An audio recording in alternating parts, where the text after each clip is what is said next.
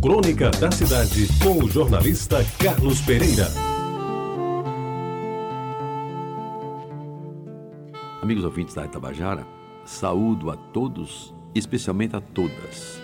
E em homenagem ao Dia Internacional da Mulher, deste 8 de março, guardo sempre no meu coração uma das mais belas imagens do tempo de estudante e de aprendiz nas técnicas de engenharia. E relembro, nas palavras que se seguem, uma história que aconteceu há mais de 50 anos, que tem como personagem principal uma belíssima morena, autêntica representante do que existe de melhor na mulher, um todo indivisível, bela, sensual, simpática e jovem dona de um corpo escultural, que depois de tanto tempo ainda me povoa a memória, tornando-se inesquecível.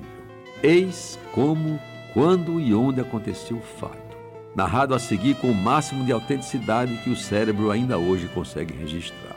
Manassés ajeitou o teodolito, calibrou a objetiva, limpou os óculos e preparou-se para a leitura.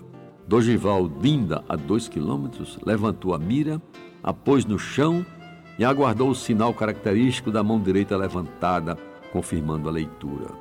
Eu, ao lado de Manassés, esperava o momento de conferir a tarefa própria de auxiliar de engenheiro, estudante de engenharia, sequioso de aprender na prática que o general Leite ensinava na teoria em sala de aula, todos funcionários do DR. E eis que de repente Manassés recuou. Levantou a cabeça e desviando o olhar para a direita, disse-me: Doutor Carrinho, era assim que ele me chamava. Olha ali o que vem descendo do barranco. Corria então o ano de 1959. E ali estávamos fazendo o levantamento topográfico necessário o projeto de estrada que asfaltada ligaria a BR-230 a Juarez Távora e daí para a Lagoa Grande. Manassés Medeiros, o melhor topógrafo do DR naquela época, era, por assim dizer, um engenheiro sem diploma, pois de estradas ele sabia tudo e mais alguma coisa. Dogival, o jovem Dinda, estava começando como tantos outros, carregando a mira, transportando-a para a leitura do Teodolito, exercendo o que se chamava de porta-mira. Eu, estudante do segundo ano de engenharia, funcionário do DR, assistia mais do que fazia. E de vez em quando conferia as medições e as anotava na caderneta de campo.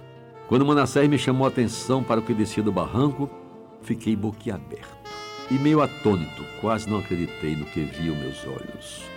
Meus amigos, ela descia da encosta com uma jarra d'água na cabeça e mais parecia uma visão do outro mundo. Tinha mais ou menos a minha altura, vestia um traje típico de moça pobre da roça que cumpria tarefa absolutamente corriqueira: transportar água da cacimba para casa.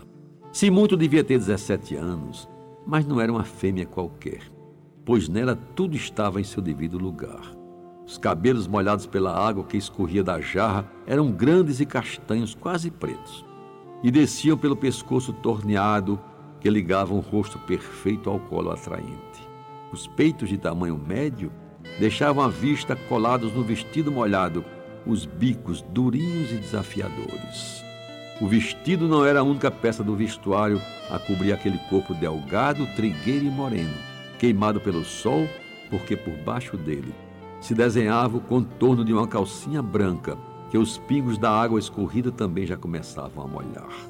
Quando nos viu, ela que caminhava no espaço entre o Teodolito de Manassés e a mira de Dinda olhou com naturalidade e passou por nós com um sorriso que saía da boca de lábios carnudos e dentes alvíssimos e perfeitos, compondo um conjunto parecido com o que Da Vinci compôs na sua Mona Lisa.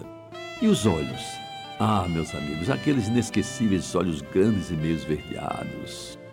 E o seu andar era um gingado sensual e provocante. As coxas grossas e lisas que resvalavam uma na outra deixavam quase à mostra o resto do pecado. Do mesmo jeito que surgiu no alto do barranco, ela desapareceu na curva do caminho.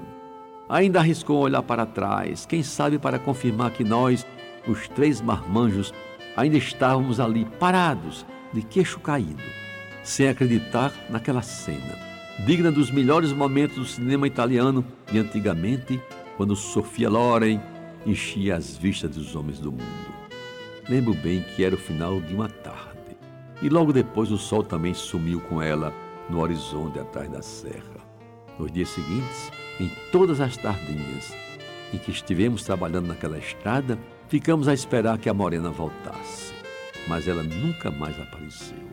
E aquela foi a morena mais bonita, mais molhada e mais enxuta que já vi na minha vida. Você ouviu Crônica da Cidade com o jornalista Carlos Pereira.